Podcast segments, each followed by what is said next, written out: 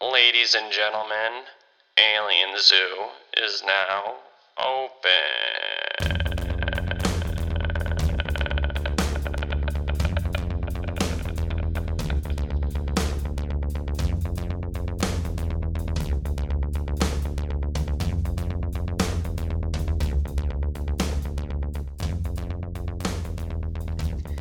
Hey everybody, welcome back to Alien Zoo, the podcast where we get to the bottom of it by staying on top.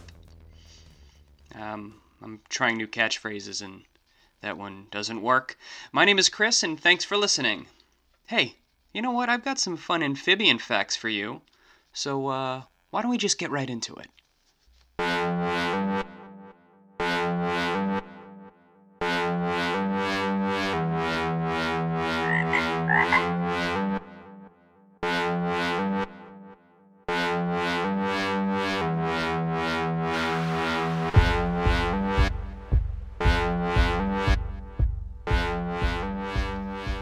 Did you know? Frogs absorb water through their skin, so they don't need to drink. Did you know?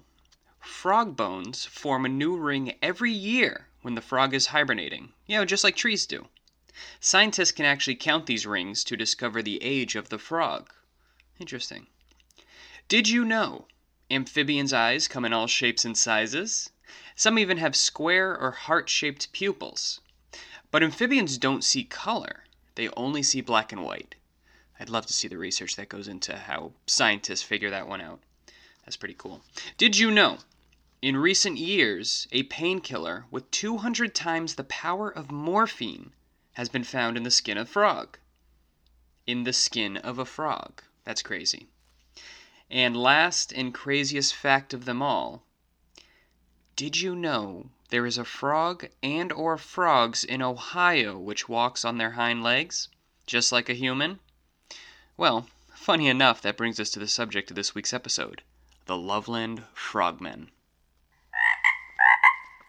All right, so the Loveland Frogman, or man, or woman, is a bipedal frog-like cryptid. It would be the only species of frog that walks on two legs, which uh, is... Yeah, it's pretty important to science. It is said to have leathery, leathery, wrinkly skin and webbed hands and feet. The creatures are humanoid, but have a very distinguished frog head. They stand about three to four feet tall and love to hang out in swamps. You know, classic frog. Now, this cryptid is said to live in the Clermont County region of Ohio, the bottom left of the state, nearby to uh, Loveland, Ohio. The creature lives in temperate forests and have the ability to survive harsh winters without the need to hibernate. Well, doesn't all this sound great? What an imaginative, possibly real creature. It's pretty cool. Why don't we go into a few sightings to get a better read on what this creature could be if it's not a giant frog, all right? So the story begins in May of nineteen fifty-five on a long country road that runs along the Miami River just outside of Love- Loveland, Ohio. At approximately three thirty a.m., a businessman who remains anonymous claimed to have witnessed three semi-reptilian humanoids hanging out and chilling on the side of the road. As this was quite the odd sight, the man immediately pulled his car over to the side of the road. He claims to have watched the creatures for about three minutes, during which he noticed that they stood about three and a half feet tall, were leathery, had webbed hands and feet, and deep wrinkles all over their bodies. Huh. Just as the man had about enough and was ready to drive off, no idea why he would do that, honestly, one of the creatures suddenly, almost in the blink of a frog's eye, produced what has been reported as a wand and waved it above its head. Now, let's all calm down, okay? If this is indeed a bipedal amphibian, I think it would make more sense that it's just lifting a branch to look for bugs or other snacks instead of a wand, right?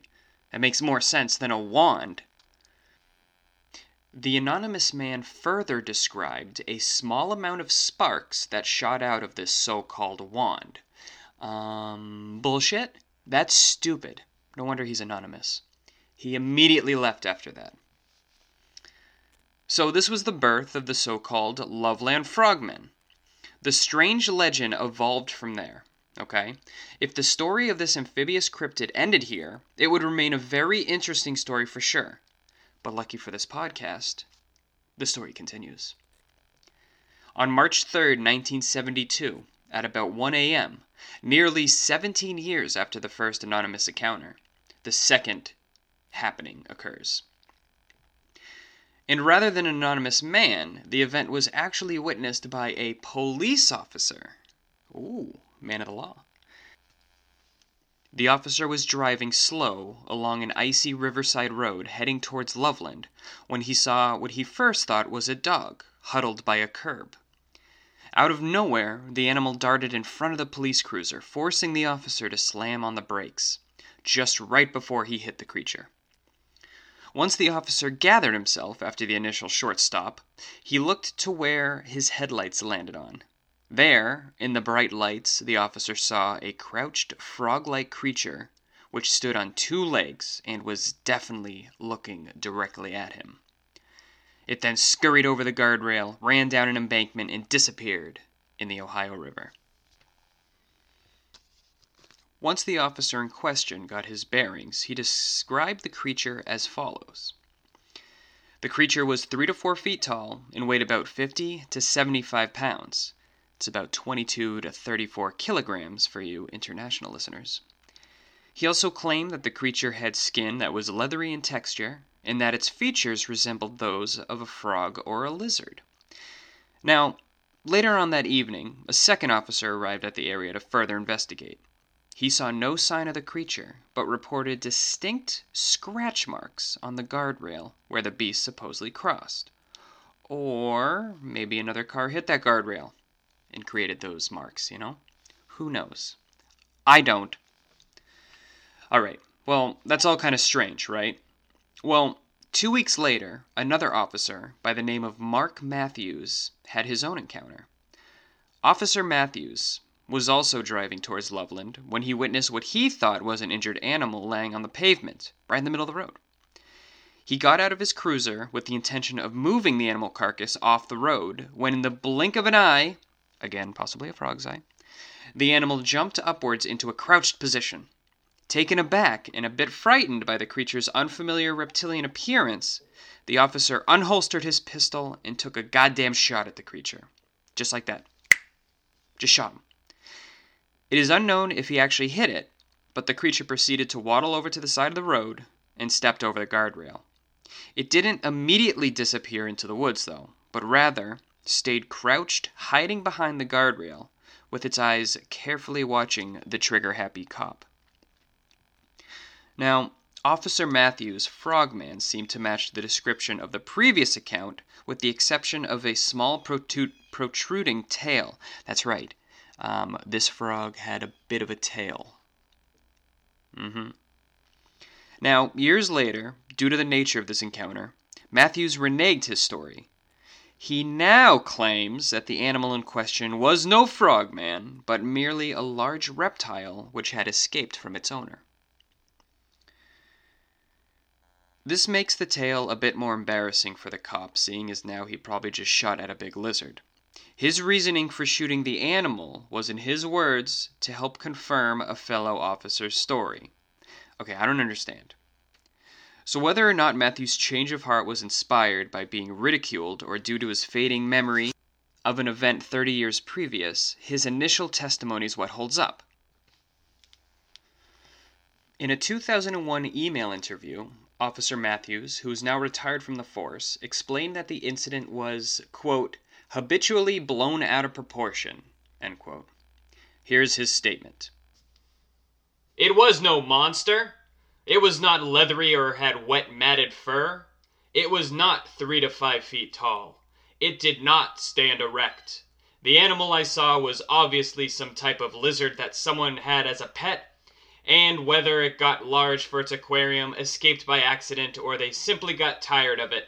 It was less than three feet in length, ran across the road, and was probably blinded by my headlights. It presented no aggressive action. End quote. The most recent sighting of a possible frogman happened in mid-August by a man who I'm not going to name and his girlfriend while they were playing Pokemon Go in Cincinnati. There are no extra details about this case, but I'm going to go ahead and say these two were just super stoned off that sweet froggy flower, and we're just playing a more realistic version of Pokemon Go, and like grabbing real lizards or something. Let's think, okay? What could this be? I mean, it doesn't really make a lot of sense for a new species of giant frog to be, you know, living undiscovered in the forests of Ohio.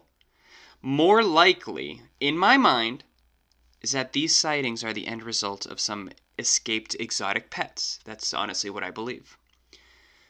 But again, I'll say, I don't know. I don't know.